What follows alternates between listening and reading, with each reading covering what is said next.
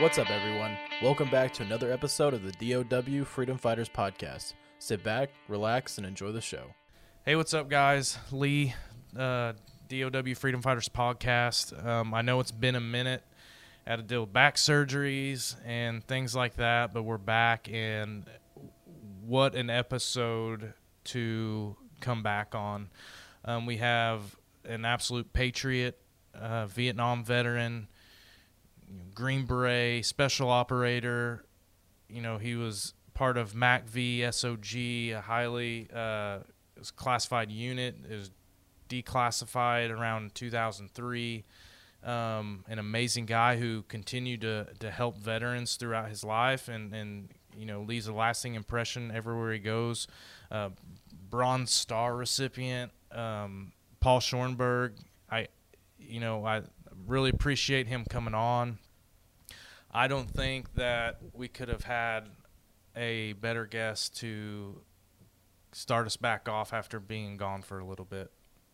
So we thank everybody for listening. This is not an episode you want to miss. It's not an episode that you want to pause. This is one that you need to get somewhere where you can sit down, where you can listen, because you will not want to turn this episode off. It is that good.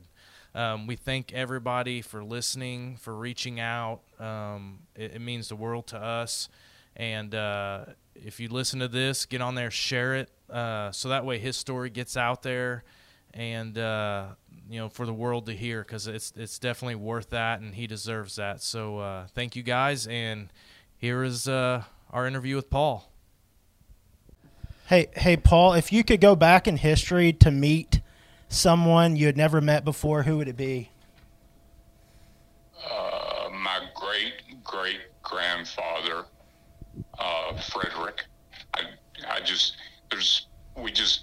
Everything about him and his coming to the United States and fighting in the Confederate Army in Texas was just lost.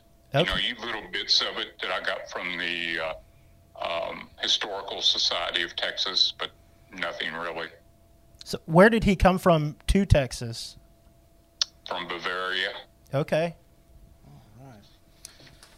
All right. If you were on a desert island and you could only bring two things, what would they be?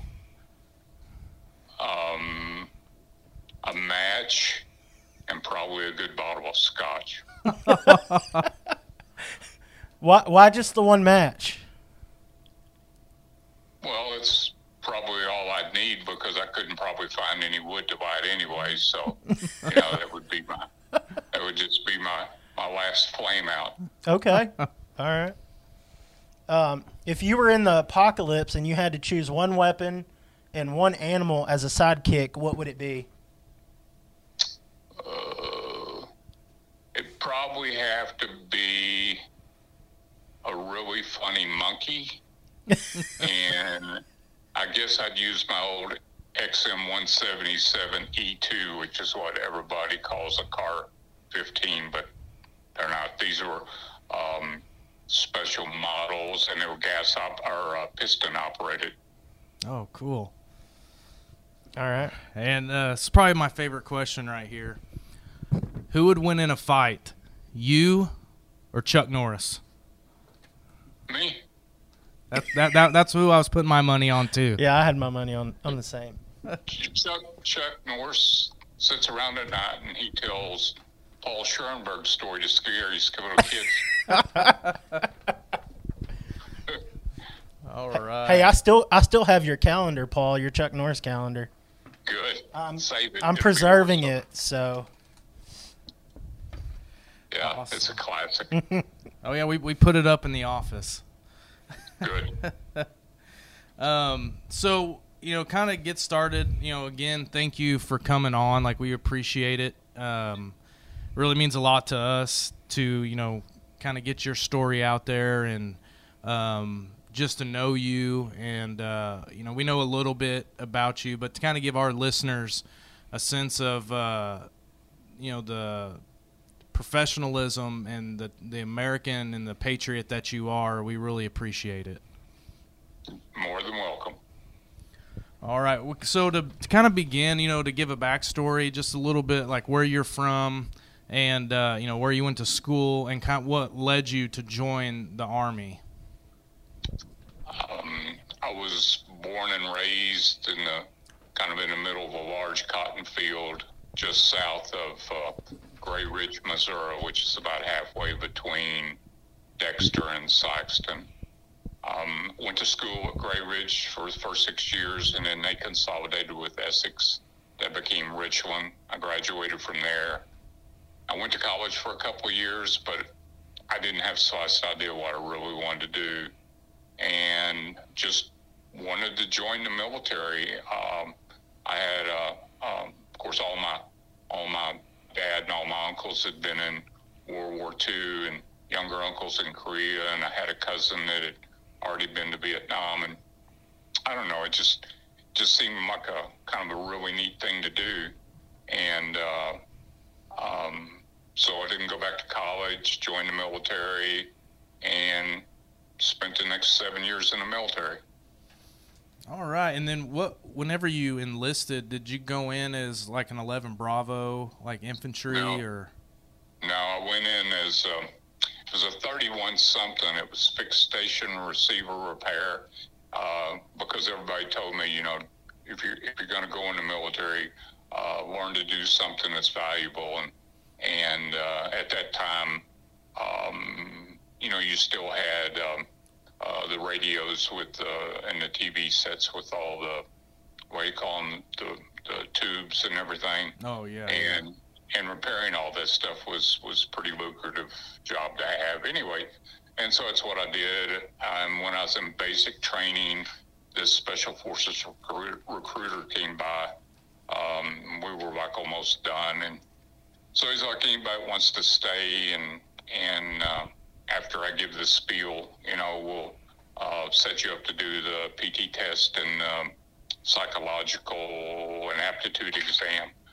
And so I think me and two or three other guys stayed and did that. And he said, you know, was going to change everything. He said, you're not going to go to fixed station receiver repair. You're going to go to Fort Polk for 11C. I mean, it's mortars, 81 millimeter mortar training. And then you'll go to jump school, and then you'll go to Fort Bragg, and you'll go through the selection course there. And then if you pass the selection course, then you go through the rest of the training there. And so that's what I did.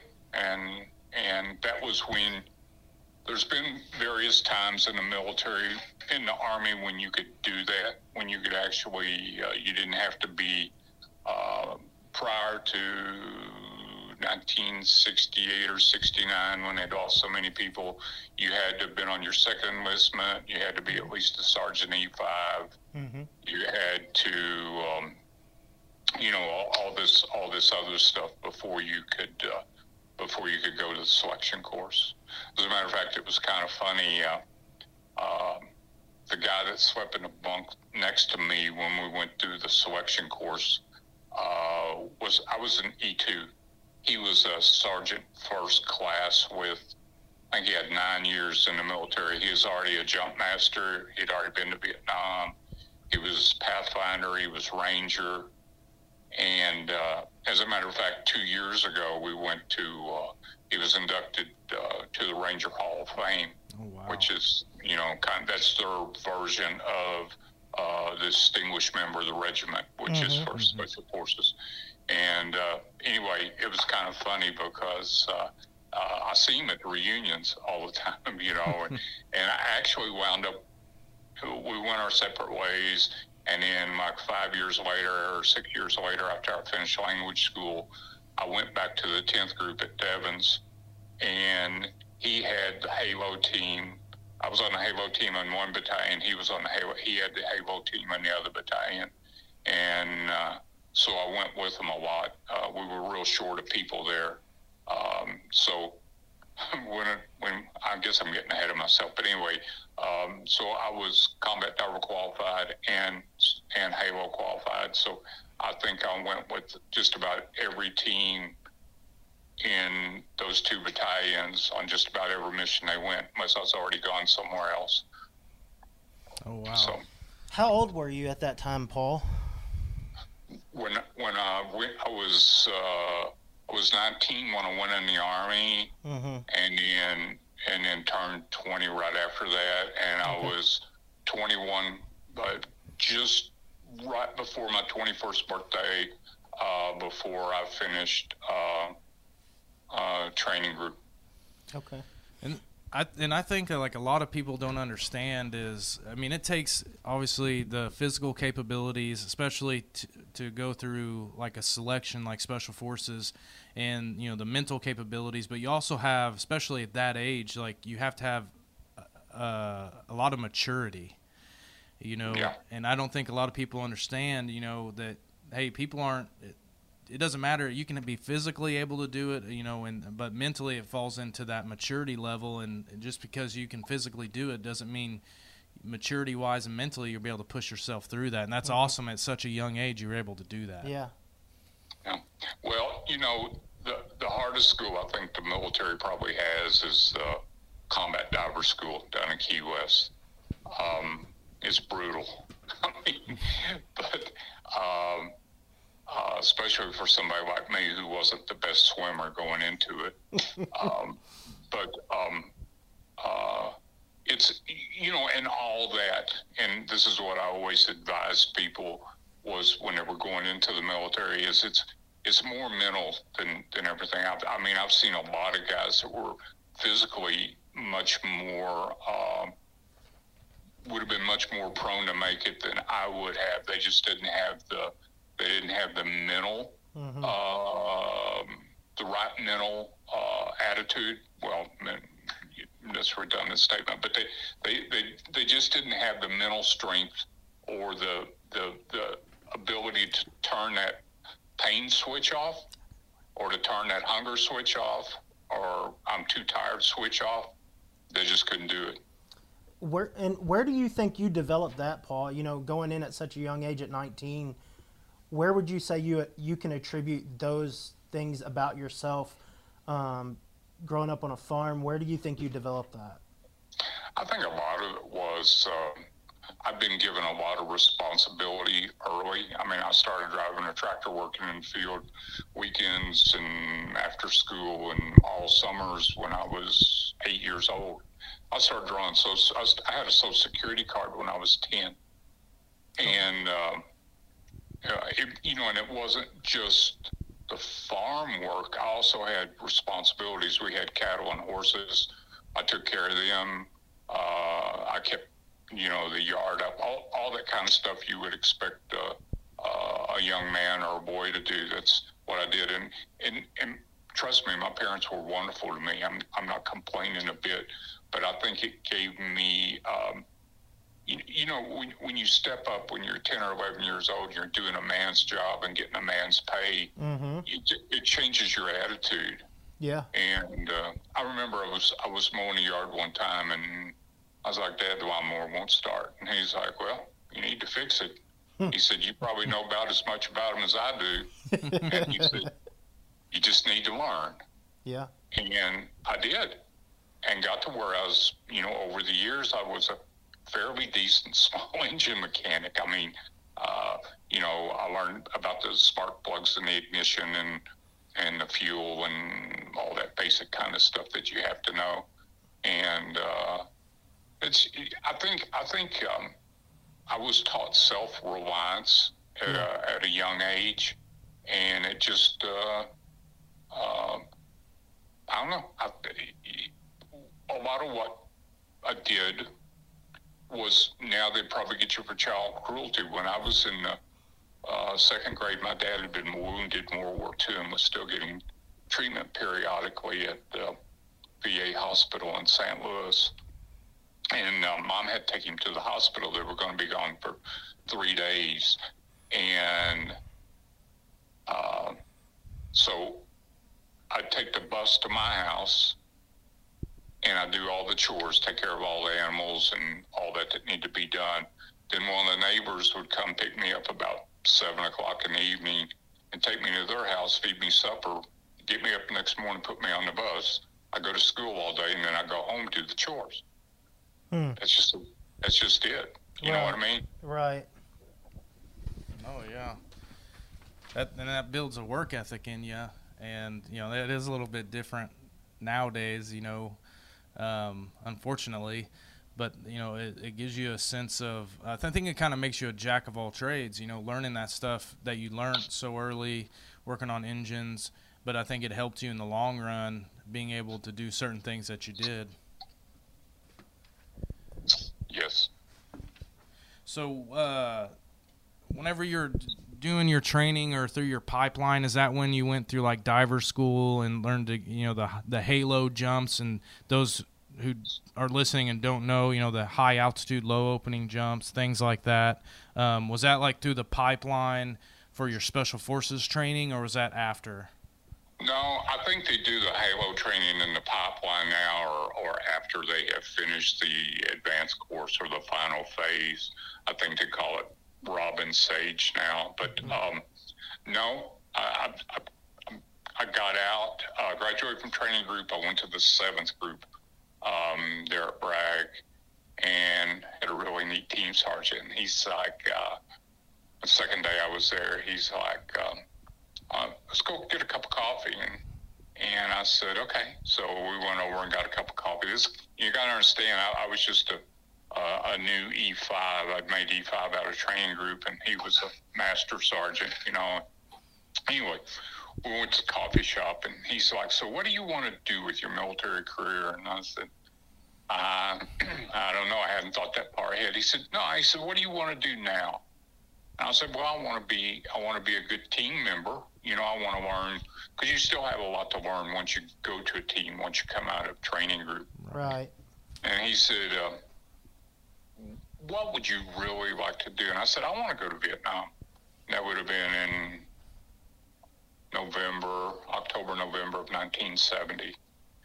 And he said, okie doke. He said, when you come to the team room tomorrow, he said, I'm going to ask you to go with me at a certain point. And he said, we're going to go make a phone call. I said, okay. So that's what happened the next day. And the lady on the other end was a lady by the name of Billy Alexander.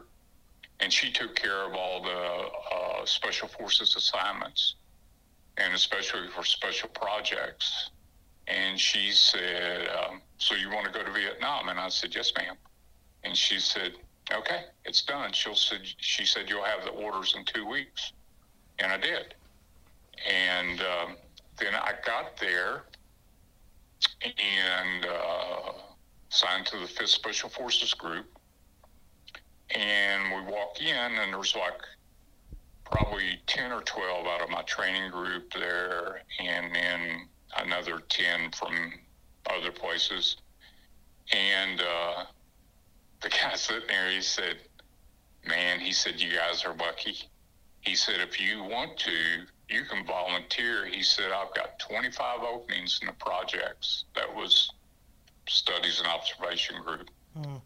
And we're all like, because we'd heard secrets, you know, little snippets, because nobody ever really talked about it. Even SF guys didn't talk about it, except each other. They'd talk about it, but never in front of anybody else.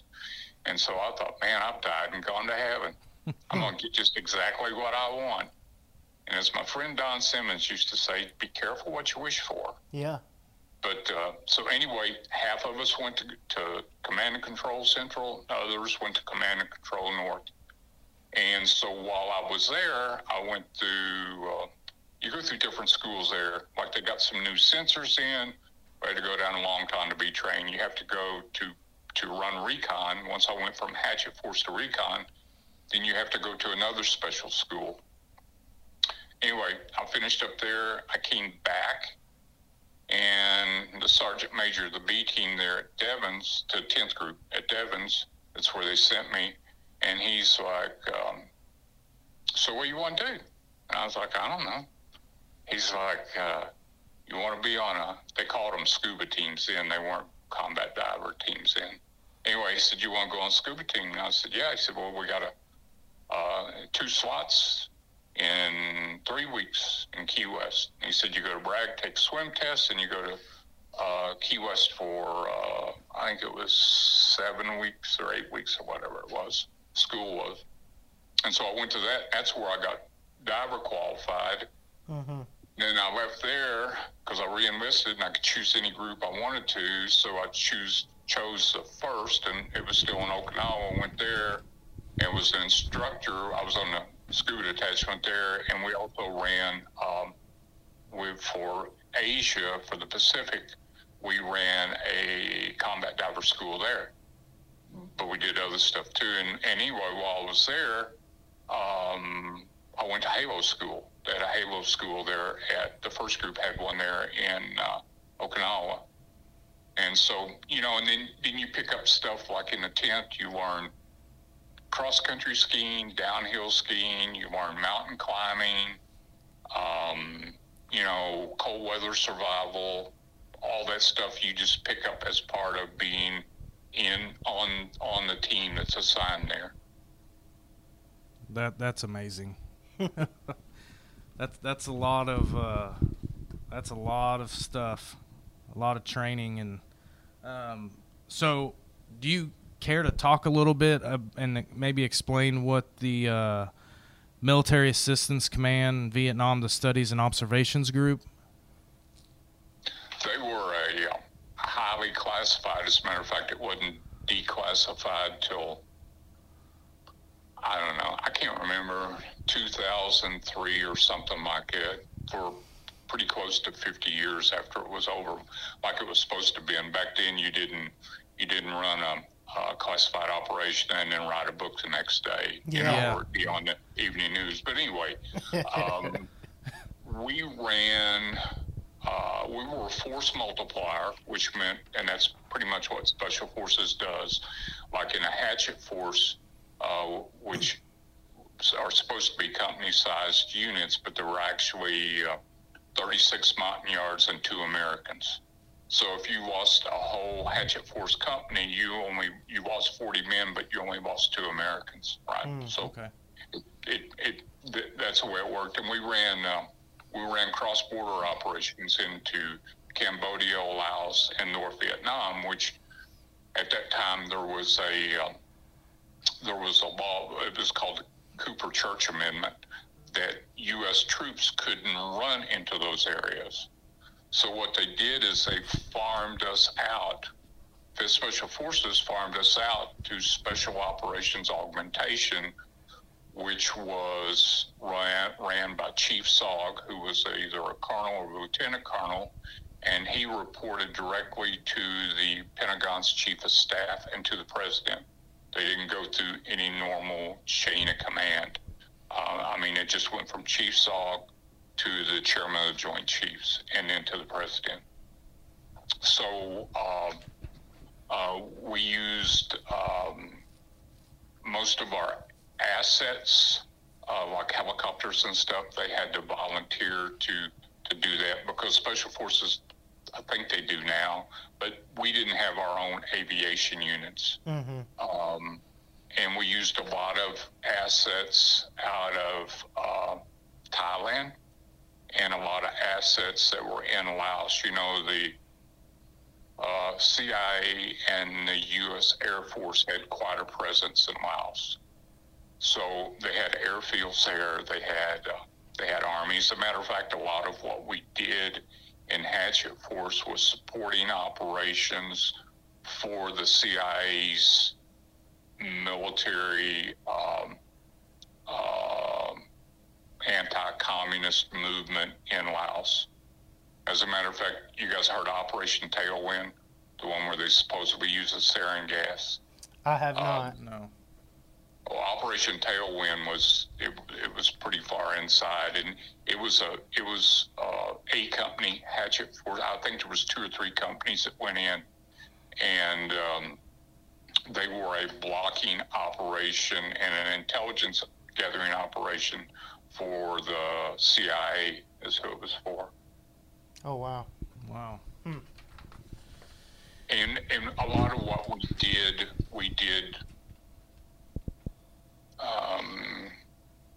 a lot of work for the CIA. Right. You know what I mean? Right. So the line lines kind of got blurred sometimes about who you were really working for. Hmm. And you were talking earlier about the teams that you worked with, and you mentioned the Montagnards. Now, those were like local militia, or can you explain who those people were? The Montagnards were the hill tribesmen of Vietnam, Laos, and North Vietnam. They were more of a Polynesian descent. Uh-huh. And you not only had the Montagnards, you had the Nungs, mm-hmm. The Chinese Nungs and stuff that were, they didn't assimilate into the Vietnamese culture. As a matter of fact, the Vietnamese looked down upon them, and like you would, kind of like a second-class citizen. Yeah. And so we recruited them because they were a very warlike people, and they were very astute when it came to anything to do with the jungle, because that's where they grew up. Right. And so we trained them. We had, and there was all kinds of forces. You had this CIDG, which was civilian irregular defense groups that were supposed to protect some of the villages in Vietnam. You had Mobile Strike Force, which was another special forces operation. Mobile Strike Force companies were almost the same as the Hatchet Force companies, except some of the, but they were reaction force primarily to help with the A camps, the special forces A camps that were scattered all over Vietnam. And then inside those A camps, you had whoever the local tribes were the soldiers for them, and we would recruit the soldiers, we would train the soldiers, arm the soldiers, pay the soldiers. Oh wow! Oh wow! Yeah. Our soldiers didn't work for the U.S. Army. They didn't work for the Vietnamese government. They worked for us and for Fifth Special Forces Group. How critical do you think it was to have those people in your team as far as understanding the terrain and just living in that environment? How critical do you think they were to your mission? Extremely critical. As a matter of fact, we couldn't have been as successful as we were. We were running in 69, 70, 71. We were running about 150-to-1 kill ratio against the enemy. And that's recon teams and hatchet forces fighting company and battalion-sized units. Wow. So we couldn't have done it. As a matter of fact, if we had leadership, political leadership, who would have looked at the books of what happened to the French when they were in Indochina, mm-hmm. in the late 50s and into almost 60, they would have seen that the most successful operation they had was a thing called Mobile Guerrilla. And most of that the Legion ran, the Foreign Legion. And Mobile Guerrilla is exactly what Mike Force was. Only Mike Force was different. A lot of the Mike Force units were airborne qualified. So they could come in and drop in 2 or 3 companies of Mike Force troops with American leadership. And the main asset for having the Americans there was, number one, to get them paid, but number two was to call in air support. Yeah. Yeah. And so when it came to actually operating those missions, you or the other American, were you guys actually giving commands to that team, or was it kind of like, was there a direct leader in those groups? There was, but the Montagnards would always defer to the Americans. It was never, well, and one thing you learn real quick is when the shit hits the fan. Yeah. You do whatever your leader tells you to do. You may argue with them when you get back to base, but you don't in the field. You just don't do that, because everybody you got to be doing something. Even if it's not exactly what you need to be doing, You can't do nothing and expect to survive. Mm-hmm. Well, Paul, I'm curious to know from you, your experiences in Vietnam. Obviously, anytime someone goes into combat, you learn lessons along the way, whether it's through leadership or sometimes it's when you're in the role of following.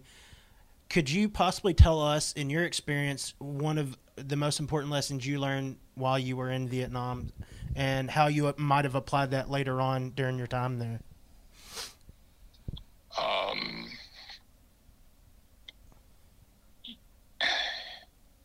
It's kind of hard to explain, but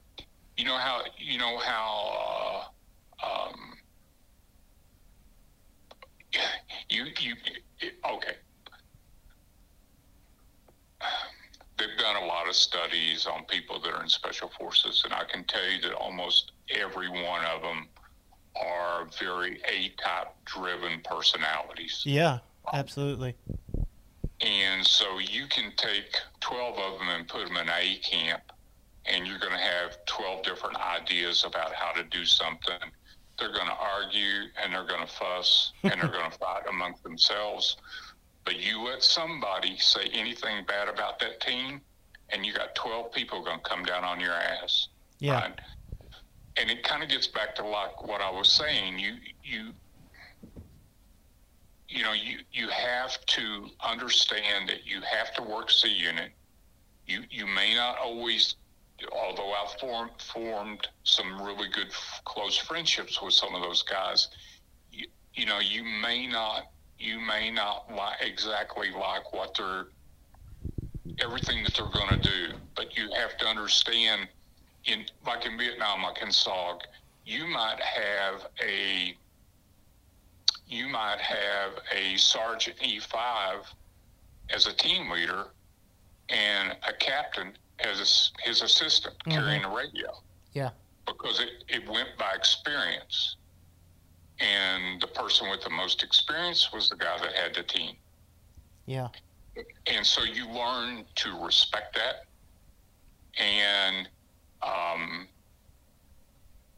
like I said once before, and we have all these immediate action drills that we ran for if we're hit from the front, if we're hit from the side, if we're hit from the rear. And you do them. I don't mean you just go practice every once in a while. Yeah. You do 2 and 3, 4 times every week, till it just becomes so ingrained in everybody that it's exactly what it says it is. It's an immediate reaction to whatever the situation is, and what the reaction is to put as much suppressive fire on the direction that the incoming fire is coming from, that it gives you chance to break away and regroup, or break away and move to higher ground, or break away long enough to get Covey to get all the assets he can get up, because there was no artillery for us. Right. We couldn't call in mortars. We were so far inside that we couldn't even talk to another relay, a radio relay. We had to talk to an airplane, which was only overhead every so often. And so, like, if you got in contact when Covey was on another station, then you had to run for your life until Covey came back up. So Covey, that's what we called the guy in the O2 or the OV-10. Right. And that had a pilot, Air Force pilot, and a very experienced SOG guy in the right seat. And that was called a Covey rider, until he got back up. So you were on your own.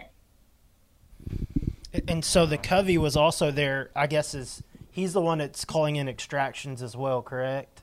Yes, because he has to get we had what we called launch sites, usually like at Doc Pecker, Doc Toe, one of the old A sites along the border, and that's where they would be fueled. But then sometimes it was another 45 minutes from that launch site to where we were. And then they had to orbit, I'll tell you what happened to me once. Me and Bobby Strag, we had inserted. We had contact almost 20 minutes after we inserted, but we couldn't get exfilled because the helicopters were still going back to the launch site to refuel so they could come back and get us. Oh, wow. And do they, and they have radio comms with them, but they still have to refuel to have enough fuel to get back, correct? Right. Okay. Right. And have you ever been in the position to be covey, or were you always on the ground? No, I was always on the ground. No, all those covey riders were guys like Lowell Stevens, you know, who had, I guess he had like 4 years in SOG and 8 years total in Vietnam. Hmm. Wow.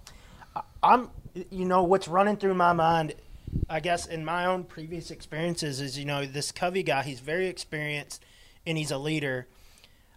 How stressful, I'm wondering, in his shoes, if he sees you guys in the stuff, and all he can do is, you know, call it in, but he can't do anything up there in that aircraft other than be your eyes and your ears. You know, he can't come down there and do anything about it. To me, I'm just thinking of how stressful that position would be as a leader sometimes. You know, I don't know. You'd have to ask one of them, and there's not many of them left now. But right. They drank a lot. Yeah, yeah. So, you know, I had an old Sergeant Major tell me one time, we were at club drinking, and he's like, you know why you drink? And I said, I don't know. He said, you drink to forget, but he said, I'm old. I drink to remember. So I always thought about that. So as far as you get all this leadership and you spend your time in the military and you get out, you know, and as you're getting out and as you're kind of building your, I guess, repertoire of being a leader, was there somebody in particular that kind of helped mold you into the leader that you became? Yeah. When I first got to Hatchet Force, there was 2 E7s already there, Walter Shumate and Paul Shepard. Walter Shumate, I worked for him again in Okinawa for a couple of years. He was the dive tower at Key West is named for him. I mean, he's quite the legend. Mm. But anyway, they were Project Delta guys. So you got to go back to the first of Vietnam, back in our early, we had special forces guys there in early 60s. And there were things called White Star Mobile Training Team, and that was in Laos. And then you had, they started the projects, and you had Delta was probably the first one, not Delta Force, but Project Delta. Mm-hmm. And you had all these guys in there like Shumate and Shepard, Dick Meadows, Billy Wall, and they became kind of the roadmap for running reconnaissance on the ground in Asia. And then after them, they just kept doing a little bit stranger stuff, and you had Project Sigma, Omega, and then they started in probably 66 sometime. They started the Command and Control South, Central, and North, and that's when it really got strange. But they were, Shumate was one of those kind of guys where he would tell you just enough that he thought would get you going, and he would give you just as much responsibility. Well, he would give you a little bit more responsibility than what he thought you could handle comfortably, because he liked for you to be uncomfortable all the time. And he would do things like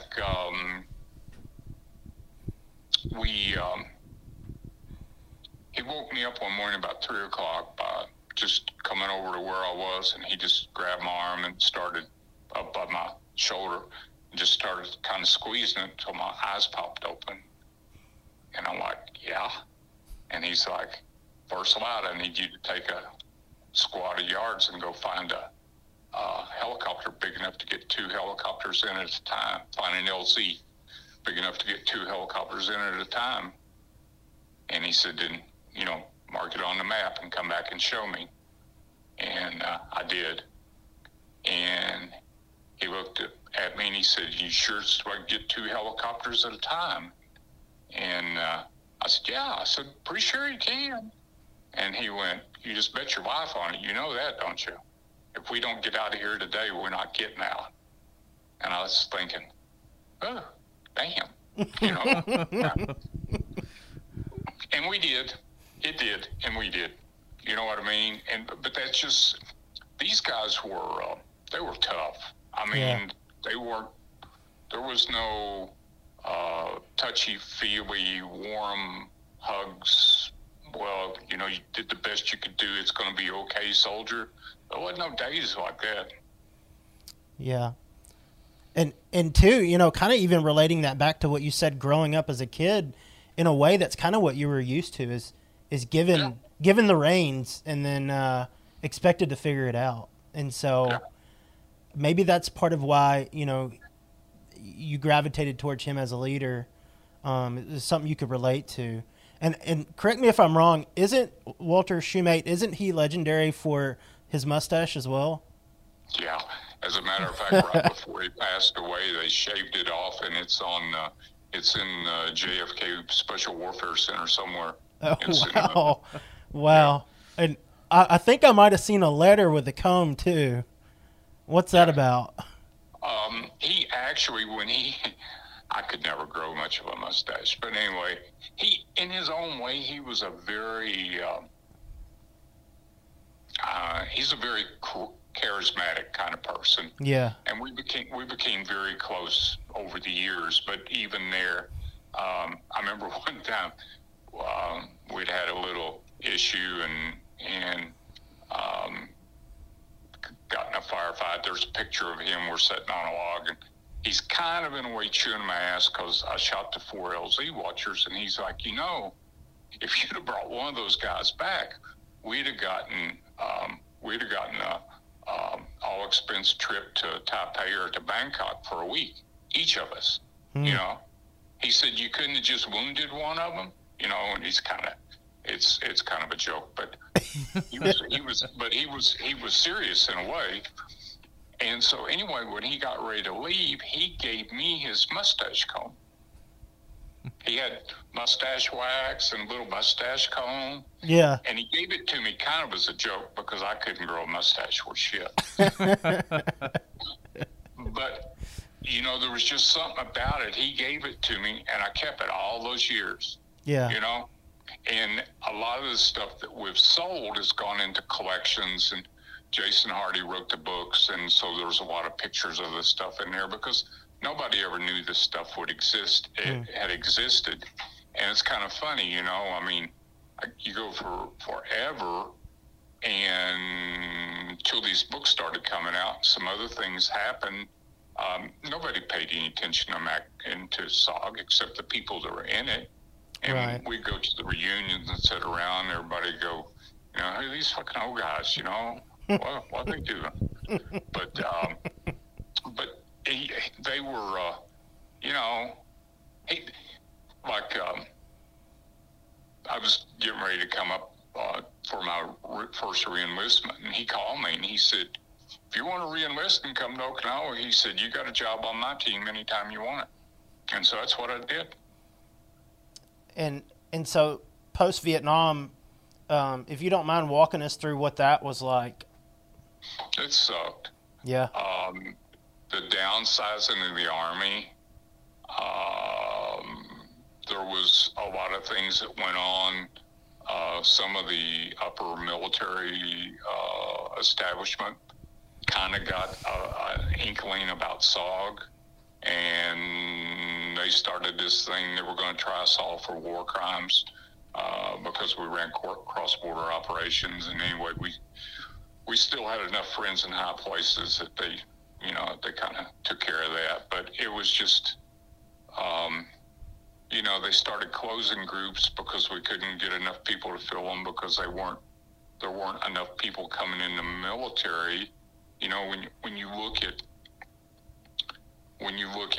you know, they talk about how many people have to go through the selection course to be able to fill a slot, and they talk about numbers like, you know, 150, 200 people mm-hmm. to volunteer to get to the point where they make it through the selection course, then make it through the next year and a half training before they ever get to a team.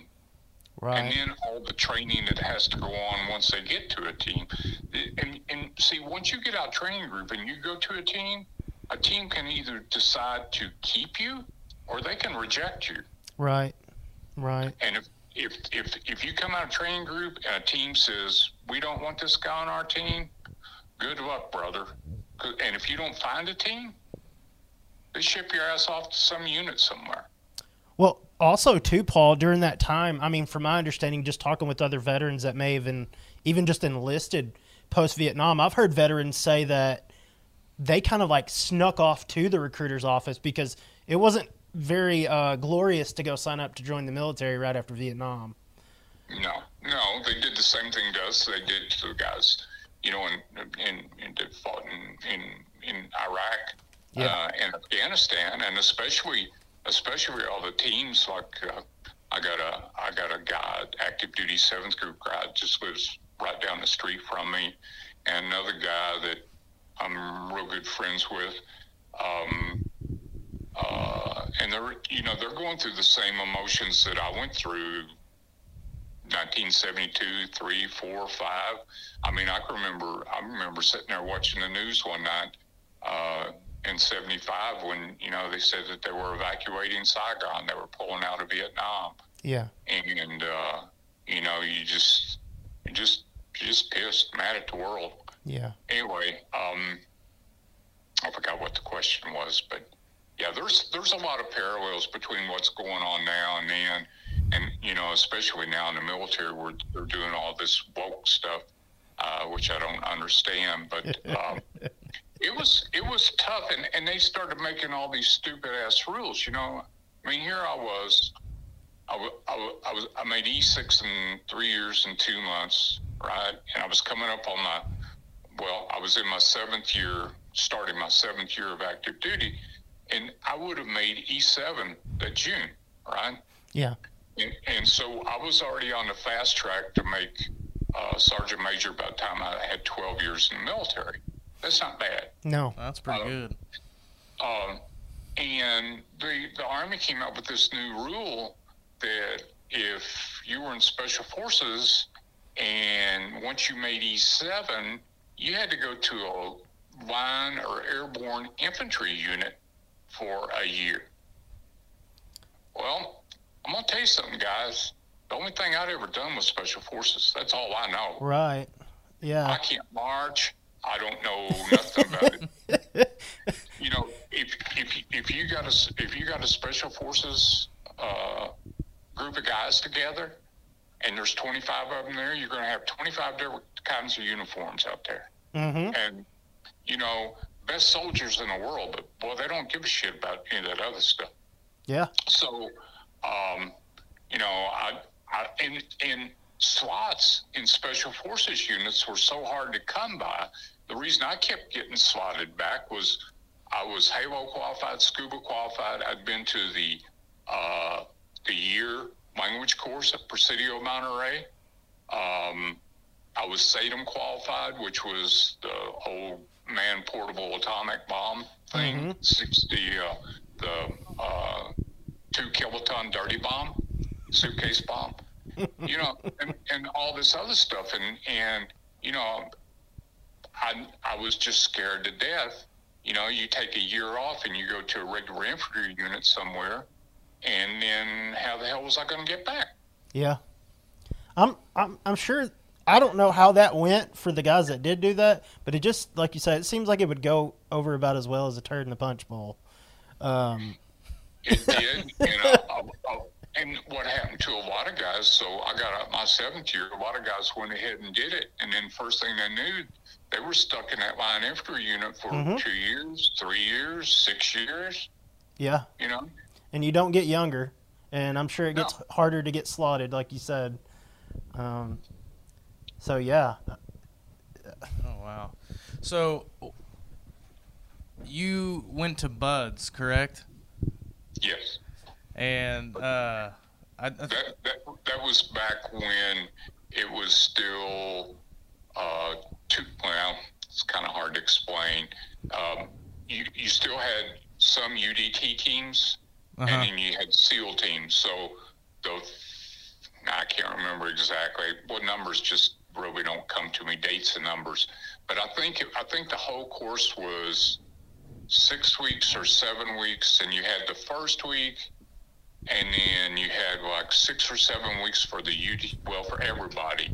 And then the ones that were going to go to SEAL team, then they went on and went through Hell Week and then the rest of it. And then, see, the reason I did was back then, and I don't know if they even do now, but SEALs the Navy didn't have any MOS schools. Special Forces had them all. They had the commo schools, they had the medic school, they had the weapons schools, they had the engineering school, right? And so SEALs were periodically, like we had 2 SEALs that went through our MOS training with us. And then they went back to the SEAL team. And so the change-off was, since we're doing all this stuff for them, they're going to do something for us. Well, they ain't got nothing except Bud's. So what they did is they said, okay, well, send your guys to the 2 weeks of Bud's when they have the Emerson, the closed circuit, that's rebreathers that don't make bubbles, and something else. I think they were doing the CCR 1000, which was an advanced over the Emerson. The Emerson was left over from World War II. And so what happened was, when I said, okay, they're like, you want to go to it? And I'm like, okay, I don't care. And because I was a PT instructor at the one in Okinawa anyway, so the physical part of it didn't scare me. Well, I got there, like 2 or 3 weeks before we were supposed to, when they were still in the first phases of it, still doing their open ocean swims. And so the guy's like, at the Navy place, he's like, well, guess you're going to have to go back to Okinawa and come back. Well, you got to understand, Okinawa's like one of those 15-hour flights, right? And so I said, well, I'll just stay and hang around. And he said, well, you can't just hang around. I said, I'll go through the course with the guys. It don't matter to me. Well, then you got a problem, because I'm a chief, right? I just made E6 not too far long before that. Well, an E6 in the Army ain't no deal. An E6 in the Navy's a big deal. Yeah. Right? They told me, you said, well, you can't stay in the barracks with the students. You got to stay over in the BEQ. And you can't eat with them. You got to eat at the Chiefs Club, Chiefs Mess. And I'm like, no. So we went on around that. And anyway, I went ahead. I went through, and they were easier on me than they were on the students, because I knew most of the instructors. But I just went ahead and went through it. And they gave me, when I graduated, they gave me a plaque and maybe an honorary UDT guy. So that's awesome. So, as you're talking, getting out and transitioning, and I think even now one of the big things that we see with veterans getting out of the military and transitioning, is gets really hard to find maybe your purpose or something that's. You're never really going to find anything equivalent to probably what you did in the military, but to find something that may give you a little bit of purpose back. Do you care to kind of talk about, as you transitioned out of the military, maybe what you did or what helped you kind of get back to find a purpose to being successful, like you know, that we know you and things like that? Well, there's a lot of hills and valleys in that. First of all, probably with what my mental makeup was at the time, it probably wasn't the best idea for me to get out. And if I did get out, I should have transitioned to something even more, if I could have more paramilitary, like the Border Patrol or the agency or something like that. Yeah. And it's kind of sad because I had a lot of contacts in the agency. But anyway, I didn't. And so, yeah, you know, it was just, it took me a long time to come to grips with, you know, it's never going to be like it was before. Yeah. And, but I did. It took a long time, and it took a lot of soul searching, and I was fortunate. After I got out of the military, I started a construction company and got involved in agriculture, and things were really going well till the late 80s, early 90s hit, and interest rates went to 14.5%. Well, I'm going to tell you something, guys. If you're working on 10% profit margin and interest rates are 14.5%, you got a problem. Oh, yeah. Oh, yeah. But I was able to recover from that and go on and you know, everything. And then probably the best thing that ever happened to me was I was working for a company in Cape, thought they were going to move or go out of business.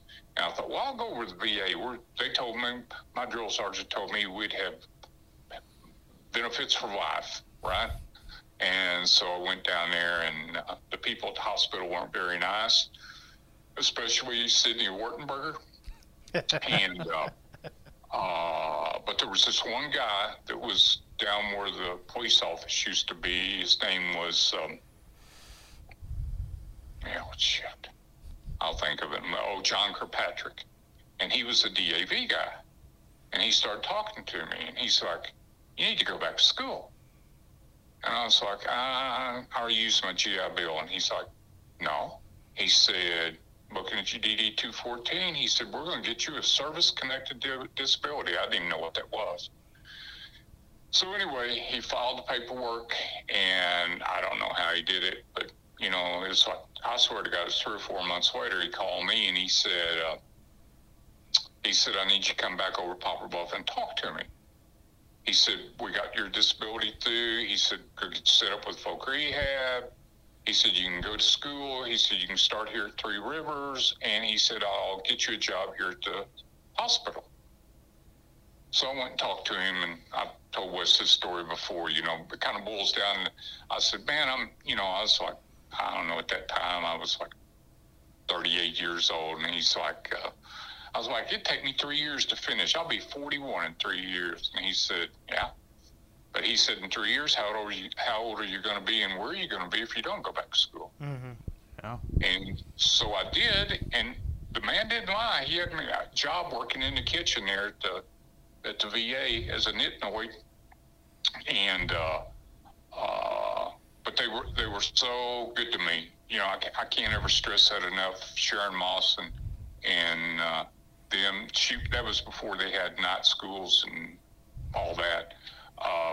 So you had to go to school during the day, and they would make my schedule around my class schedule. And I always got 40, 50, 60 hours a week if I wanted to work, and I always did. So, and I did that for about a year and a half, and got my bachelor's degree. And then at that time, they had started a William Woods had started where you get your I got my associate's degree. William Woods had the thing where you get your bachelor's degree. I was working for the Park Service then, over at Van Buren, and went in and got my bachelor's degree in 18 months, and then started my master's degree. And by the time I was working for a phone company out of Cape, got that, and just kept on going. That's awesome.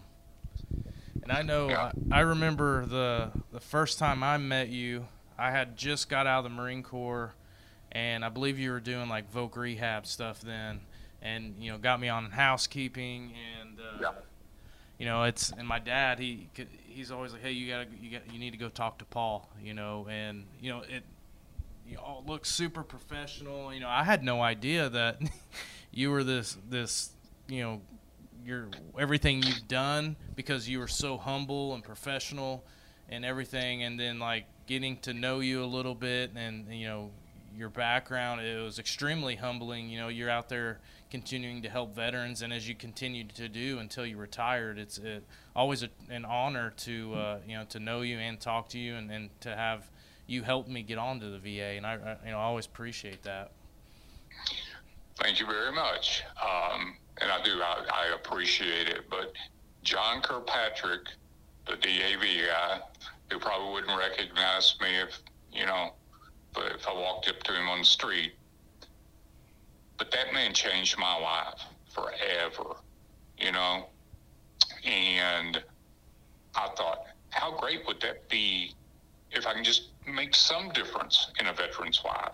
Yeah. You know, to help them. And that was the compensated work therapy program, which is still there. Miss Slaughter, I guess, still runs it now. I hope she does. Yes, she does. And does a phenomenal job of it. You know, I've tried to be very proactive in helping veterans and kind of spreading the word. Even I've had some instances of where I've had the ability to affect who's been hired at the VA, and Vicki Slaughter was the only instance where it was a non-veteran that got the job, and that was because I'd known Vicki for years. I knew what kind of young lady she was, and I knew she had the heart for it. So, and there weren't any veterans she was in competition with. It was between her and someone else.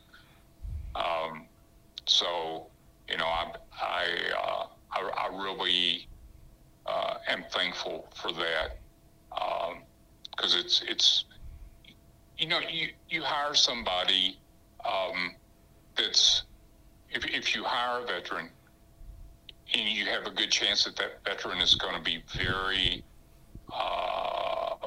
first of all, there's a lot of the learning curve that they don't have to go through, especially if you're in mental health. You know, one of the problems you hear about all the time from veterans who are involved with VA's mental health is they can't keep the same provider for very long. Right. You know, constantly changing providers, and then they're mad because they have to tell their, as they say, tell their story all over again. Yeah. And it does, you know. And then you have guys like Wes that comes in and, you know, just does a knockout job, and I don't know, he's probably chief of mental health by now. I hope not. I hope I'm almost. Where he can do some good. Yeah, almost. I'm almost there. Don't do it, brother. Don't do it. It'll make you crazy. Hey, it's like crossing over the dark side from enlisted to officer, isn't it? So worse than that. Yeah. Okay.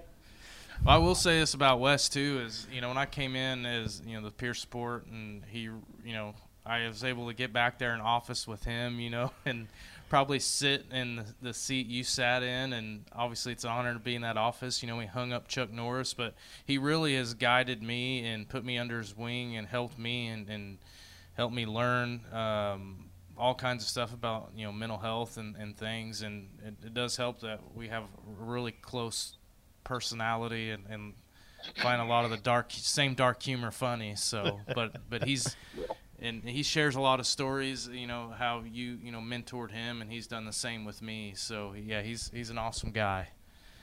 And that, you know, and that's one of the things that I love about ex-military people is, you know, they came up through the ranks. Even if you want to be a captain, Wes, you still had to come up through the ranks somewhere. Right. You know, and but no, seriously, you know, you veterans just have this affinity for other veterans, and I really have always I find it, I always thought it was a privilege to have as many veterans working for the VA as we possibly could. Yeah.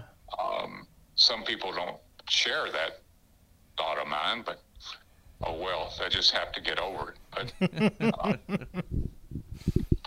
well, it's like you're invested in your own health care, you know? Yeah, exactly. And if you're invested in that piece of pie, you're likely going to want to see it be successful. So, right. Yeah, and that's kind of while, you know, Del Day and myself, you know, when we started Dogs of War, you know, a lot of it did stem from a lot of the things that we've seen you doing with veterans, Paul, and, you know, we want to try and do our part, you know, and so that, you know, we started, obviously, as an apparel company, but we were, everybody told us we were doing everything backwards because every profit we made, we'd turn around and give it away. So, you know, Robert Wake's like, why don't you guys be a nonprofit? So we're like, oh, well, that's probably a good idea. We do that. COVID hit. And, like, literally couldn't do any events, couldn't do anything. So we really, you know, got on the podcast where, you know, we can get other veterans on or other people on to share their stories and, you know, kind of help bring a light to the darkness to, you know, to our veteran community and things like that. And, you know, so we look up, you know, to you and things you've done, and it's helped spur other things. And I think that's really awesome. Yeah. Thank you. Thank you. Yeah. It's kind of funny. That's how the Ralph Johnson thing got started back years ago. I saw this advantage of using Facebook because I could reach out to like every VFW and American Legion post within 50 miles of West Plains with one message, right? With one Facebook message. And the VA would not allow. I couldn't have a Facebook page for me. I had to make a fictitious name to do it and then tell everybody who it was to keep from, I mean, getting in a lot of trouble. They were like all kinds of been out of shape about it. Mm-hmm. Mm-hmm. But anyway, sometimes you have to persevere. That's right. One way or the other. Do you mind telling us the Ralph Johnson story of how Ralph Johnson, the alias Ralph Johnson, got started? Well, Ralph was Ralph Johnson's dog. Ralph Johnson got killed in action, and then he had a dog that was left behind, and we called him Ralph Johnson. Well, we just called him Ralph, but anyway, Ralph Johnson. And then we had kind of, as we went along, we had a really hardcore former Project Delta guy by the name of Walter Simpson. Had the coldest blue-gray eyes you've ever seen in your life. I mean, that was the only person in the whole time I was in the military I was ever really afraid to talk to. And so we were standing outside one day, and he said, "Hey, Schornberg." I said, "Yes." He said, "Isn't somebody supposed to do something?" And I said, "I think Johnson's in charge of that." He said, "Really?" He said, "One of those FNGs?" Oh, he didn't say FNG. He said, and I said, "Yeah, Johnson's one of them." And he said, "You tell him to come see me as soon as he gets a chance." So it'd go on for 2 or 3 days, and I'd be walking across the compound. Doc Simpson would go, "Hey, Schornberg, you tell Johnson to come see me?" I said, "I did, but I think he just had to go home on emergency leave." Well, this went on for like 3 or 4 months. And I got sent back to the States. And so years later, I'm sitting in a restaurant in Dyersburg, Tennessee one morning, getting ready to go to I'm doing some contract work for Dow Chemical Company. And I look over there, and this guy is staring at me. And I knew who it was by the eyes. I walked over, and I said, "Doc." He said, "Paul." Anyway, so we hugged each other, you know, and we started talking about shit. And he started laughing. He said, "Remember how you used to pull that Johnson shit with me all the time?" I was like, "Oh, yeah." I said, "We talk about it at the club, you know, with the Recon Company Club," and everybody just laughed. And he said, "That's funny." Because he said, I talked about what a dumb shit you were trying to bullshit me with that story over at the NCO Club. So and, the, it's just kind of funny. And the legend lives on. Yeah, and there was some stuff happening towards the end, and I actually wound up, my team Arkansas, we ran the last mission to be ran out of there. There was a cross-border mission, and things didn't go too well. Anyway, we got back, and he's like, I ought to court-martial you for what you did. I said, well, you can if you want to. I don't care. But at that time, make shit to me. He said, I told you to be careful. And I said, we were careful. He said, no, you aren't. And anyway, so it went on, and boy, he was mad. So anyway, when we were finishing breakfast that morning, he had tears coming down his face. It's hard for me to get through this one without doing it myself. And he said, when you ran that mission, he said, I knew that was going to be the last mission ran out of Command and Control Central. And he said, it seemed to me like you were bound and determined to get yourself killed. And he said, I couldn't stand that. He said, I couldn't stand to lose somebody else. Mm-hmm. And I just thought, that's kind of neat. Yeah. He didn't hate me. He actually kind of liked me. Yeah. Yeah. So. Wow. But he was a good guy. Lived in Trenton, Tennessee. Hmm. Yeah, I think sometimes it's hard to see that until later on down the road. Yeah. Yeah. Yeah, and it was just, it was kind of a, we have a lot of, our people that the bodies still haven't been recovered, because of the type of operations they were. If you got a 6-man team and you get one wounded and one killed and you're running for your life, it's kind of hard. I know it's supposed to be the no man left behind, but we make it very clear to our team members that if I'm incapacitated and I can't walk and you're under fire, just shoot me and leave me. Yeah, because you're valuable to them. And if you're still alive, you're valuable to them even more, right? Oh, yeah. Yeah, there's actually been things where they've, if they have a wounded, I mean, it's only happened a few times, but where they have a wounded team member, they'll stake them out on an LZ, knowing that somebody will come back to get them. Yeah. So. Well, Paul, man, I can't tell you thank you enough for doing this, and it's an absolute honor, to talk to you and hear your story and allowing us to be the ones, kind of with our podcast to get that out there, and it really means a lot. It's always good to talk to you.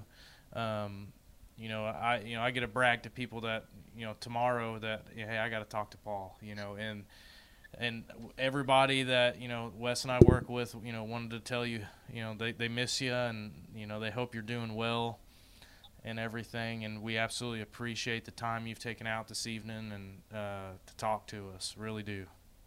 Well, it's been my pleasure. And, it's kind of funny. There's been a lot of interest in SOG come about in the last, especially 8 or 10 years. And to the point of there's even a lot of SOG reenactor groups now. Yeah. There's even one in Poland and a couple in Great Britain. Wow. Yeah. Anyway, periodically I'll get calls from somebody or a text, hey, you don't know who I am, but I'm so-and-so. Anyway, I got this one call from this guy in Virginia that's part of a SOG reenactment group, and he's going to be me, right? and to the point when I was on RT Ohio, Recon Team Ohio, to the point of he's got a picture of me in my web gear, and he sent me pictures of it. It looks almost exactly like my web gear did. I mean, to the little film canister taped to the stable rig with the morphine syrettes in it, and the mini gas mask, and he even asked me the last time he taught me, he said, when you wrap stuff on your staple rig, do you wrap it clockwise or counterclockwise? Wow. I told him, I said, I don't remember. I think would stick. You know what I mean? Yeah. I think that'll be interesting to see, you know. Is that something, I guess, in the near future they plan on doing, like, or are they already reenacting types of... We've been doing some stuff, and every once in a while I get some stuff, and the next time I do, I'll send it to you, Wes. Okay, I got your work email and stuff. Yeah. If I don't die of some kind of mold infestation between now and then, from working in Building 4 for so long. Yeah, me too. Yeah. Yeah. Yeah, so...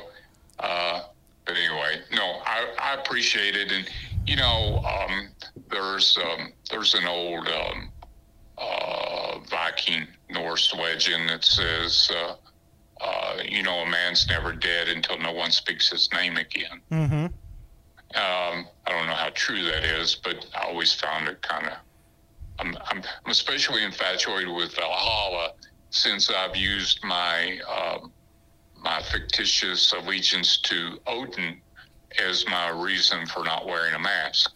Because if I die with my face covered in shame, I can't enter the halls of Valhalla. And, you know, every clerk at Walmart has bought that. Of course, we don't have to wear a mask for it anymore, but back when everybody was doing it, you know. That was going to be my next question is, who have you had to explain that to?